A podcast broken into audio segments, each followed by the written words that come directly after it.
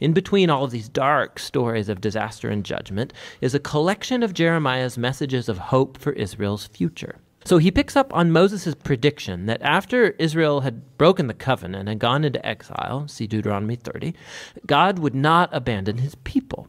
Rather, he would renew his covenant with them and transform their hearts. Jeremiah develops this promise, and he says that God is going to one day inscribe the laws of the Torah, not on tablets, but rather on the hearts of his own people. He's going to heal their rebellion so that they can truly one day love and follow him fully. And so one day, Israel will return back to the land, and the Messiah from the line of David is going to come, and that's when all nations will come to recognize Israel's God as the true God. So these chapters are showing that despite Israel's apostasy, God is not going to let Israel's sin get the final word. Rather, his own faithfulness will bring about the fulfillment of his promises no matter what. Would you pray with me?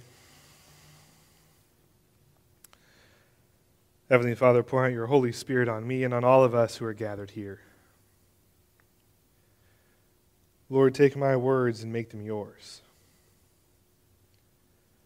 Take all of our thoughts and make them yours. And take our hearts and set them on fire for you. Father, we love you. We ask all this in the name of Jesus Christ. Amen the world is broken. Right? We all recognize it, and there are countless problems that we can't seem to solve, and it's clear that human evil and human selfishness and human sin is the problem. There is more than enough food in the world to feed everyone alive today and still have plenty of food left over. There's more than enough money in the world for everyone alive to live above the poverty line and still have money left over. There is enough space for everyone to live. There is enough food, energy, resources of every kind for every human being alive today. The problem is distribution. Money and food and all the other resources are unevenly distributed, and those of us with plenty are unwilling to share. And that's what leads to wars and political conflict. And that's just one example. Sexual brokenness causes all kinds of other problems breaks apart families, traumatizes children, traps people in cycles of abuse and shame. Our own gluttony and laziness destroys our physical health and at the same time contributes to the suffering of others. There are people in the world today who don't have enough food to eat, and that's why they're dying, and there are people here who eat too much, and that's why they're dying. And when you say that out loud, it sounds ridiculous, but it is the reality we live in. And on a smaller, more personal scale, each one of our lives are filled with broken relationships, colossal mistakes, and all the constant small scale suffering brought about by our own selfishness. And none of us has any idea how to fix these things. Now, we can deal with our own personal problems well enough when we manage to actually work up the courage to do it. Um, you know, once, once we actually can identify where our own sin has caused us problems, we can deal with that. But there's always something else. There's always a new problem, both in our personal lives, our communal life as a church, and around the world, and it's overwhelming. And faced with the constant stream of terrible news, it'd be easy to just withdraw, to just ignore all that out there and focus on we, what we can control and, and not care about the rest of the world. But God has a different plan. So we're here the very end of Jeremiah in chapter 50. I'm going to read verses 1 through 5 and then skip to verse 17 and go to verse 20. The word that the Lord spoke concerning Babylon, concerning the land of the Chaldeans by Jeremiah the prophet. Declare among the nations and proclaim. Set up a banner and proclaim. Conceal it not and say, Babylon is taken Bel is put to shame, Merodach is dismayed, her images are put to shame, her idols are dismayed. For out of the north a nation has come up against her, which shall make her land a desolation, and none shall dwell in it. Both man and beast shall flee away. In those days and in that time, declares the Lord, the people of Israel and the people of Judah shall come together, weeping as they come and they shall seek the Lord their God. They shall ask the way to Zion with faces turned toward it, saying, Come, let us join ourselves to the Lord in an everlasting covenant that will never be forgotten. Israel is a hunted sheep driven away by lions. First, the king of Assyria devoured him, and now at last Nebuchadnezzar, king of Babylon, has gnawed his bones. Therefore, thus says the Lord of hosts, the God of Israel Behold, I am bringing punishment on the king of Babylon and his land, as I punished the king of Assyria. I will restore Israel to his pasture. He shall feed on Carmel and in Bashan, and his desire shall be satisfied on the hills of Ephraim and in Gilead. In those days and in that time, declares the Lord, iniquity shall be sought in Israel, and there shall be none, and sin in Judah, and none shall be found. For I will pardon those whom I leave as a remnant. My friends, this is the word of the Lord. Thanks be to God. Something we should never lose sight of is that the powers that dominate this world will be brought down. God will tear them down if they are unwilling to serve Him. We tend to get hung up on passages in the New Testament where both Paul and Jesus make statements about these, these pagan governments they live in being in authority because God has granted them authority, right? Paul tells that to the church in Rome. Obey the government because God put it there. Jesus tells Pilate on the day he's going to be executed, You've only got the power over me that God gave you. And what they're really saying is, God is the ruler of the world. Any government, any nation that exists only does so because God suffers it to exist. Any power that a government has is an extension of God's power and God's authority. Because one thing we know about God, which we learn in the very first chapter of the Bible, is that God brings order to chaos. God does not want anarchy. God wants order because his creation can't flourish without order. And so, even a pagan government, even an evil government, is preferable to no government. And if you read the writings of the early Christians, they didn't really care how a government came to power. They didn't care if they were elected or if they inherited a government or if they overthrew the previous government in a violent rebellion. They didn't care. What they did care about was what that government did with power once it had it. And that doesn't mean that God gives evil rulers a free pass. It means that God will hold them to account for the way that they use the power and the authority He gives them. If they abuse it, if they don't rule wisely, if their government fails to protect the poor and the needy, fails to uphold justice, fails to preserve peace, they will have to answer to God for that, both in this life and in the next. Whether they believe in Him or not. They have to answer for it. And that kind of action, that's not limited to the Old Testament times. God is still at work in the world today, still judging the nations today, and God will still prosper the nations that uphold justice and protect the poor and needy and preserve order and peace, and He will still tear down the nations which fail to do those things. And it's tempting at this point to say, yeah, God's going to do that to Russia because they're invading other countries. God, God will tear down communist China or North Korea or all these places that we are generally going to think of as evil governments. But we ought to be deeply concerned about the place we live also. How will God respond to a nation that separates migrant children from their parents, strings up deadly obstacles along its borders to kill refugees fleeing violence in their home country?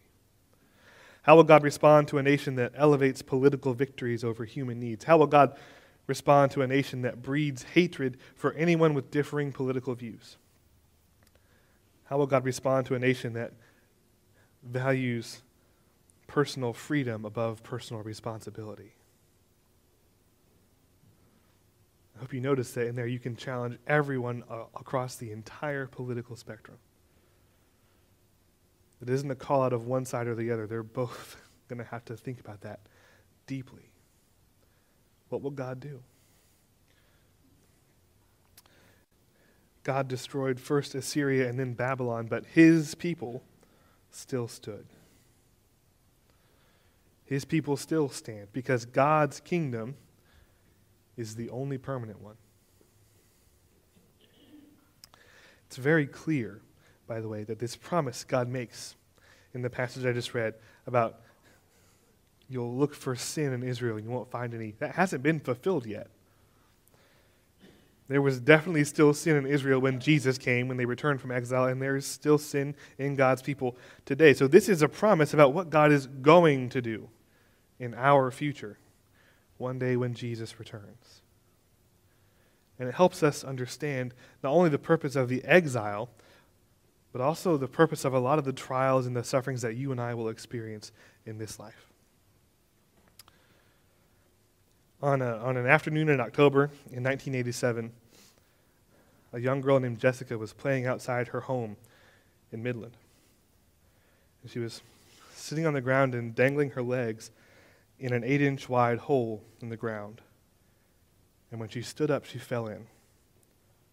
She dropped 22 feet before she was wedged in between the sides of this old well shaft, with one leg sticking up and one leg sticking down. Now, luckily, they were in West Texas, and so there were oil workers nearby. And they put together a rescue team and they started drilling a shaft next to that well shaft. They drilled 29 feet down and 5 feet across. But since they were going through solid rock, it took them 56 hours to drill those shafts. 56 hours when an 18 month old girl is wedged 22 feet down in a hole in the ground. And so the medical professionals they had already brought on site were warning them already that dehydration and shock were the biggest dangers this girl faced. So they finally reach her, and they can't pull her out. She's wedged in too tightly, and the positioning of her legs makes it impossible to get her out without risking injury. And that's when the medical team on site said, Look, she has no time left. If you don't get her out now, she will die. Pull hard. You might have to break her if you want to save her. Now, thankfully, they pulled hard one last time and she came out without any further injury. But they had to be willing to break her in order to save her. God's kingdom is here, but not entirely. We have little outposts of it in our churches, in our lives, but the promise we read in Jeremiah is that one day all the nations will fall and only God's kingdom will be left. And in the meantime, God is shaping us, molding us, preparing us for what life in his kingdom will be like. And he is willing to break us if that's what it takes to save us. That's why his people went into exile. They needed to be broken so he could save them. They needed to be broken so they could be the people through whom Jesus would come. And obviously, Jesus himself had to be broken so that we could be saved. We all face our own small scale, personal versions of the exile. Times when God seems far away, times when God takes away things and people that are important to us, times when we just don't understand why God is willing to allow us to suffer. And to be sure, I'm not saying God inflicts suffering upon you, just like God didn't shove that girl down a well shaft. But He will allow us to experience the consequences of our own sins because he knows that in doing so, he can refine us into kingdom people. Because God's kingdom is coming. One day all the nations will fall, but God's kingdom will still stand. God will deal with evil, all evil, once and for all. He will eradicate it.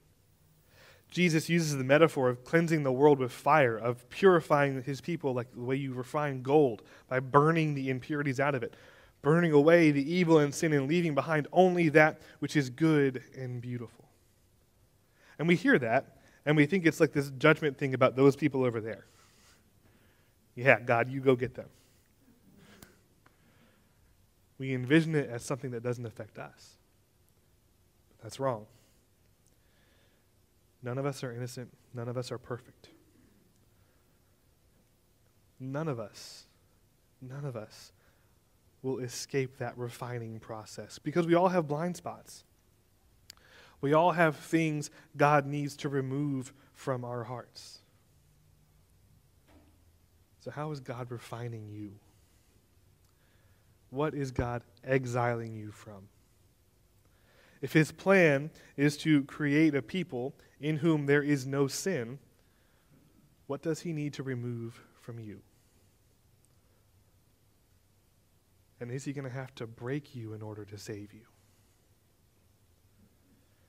Because in the end, there will be no place for the people who won't let God refine them. The nations are going to fall. All the problems out there in the world that we don't know how to solve that are too big for us, God will deal with them. God's kingdom will stand. May we all be refined into kingdom people. In the name of God, Father, Son, and Holy Spirit, amen.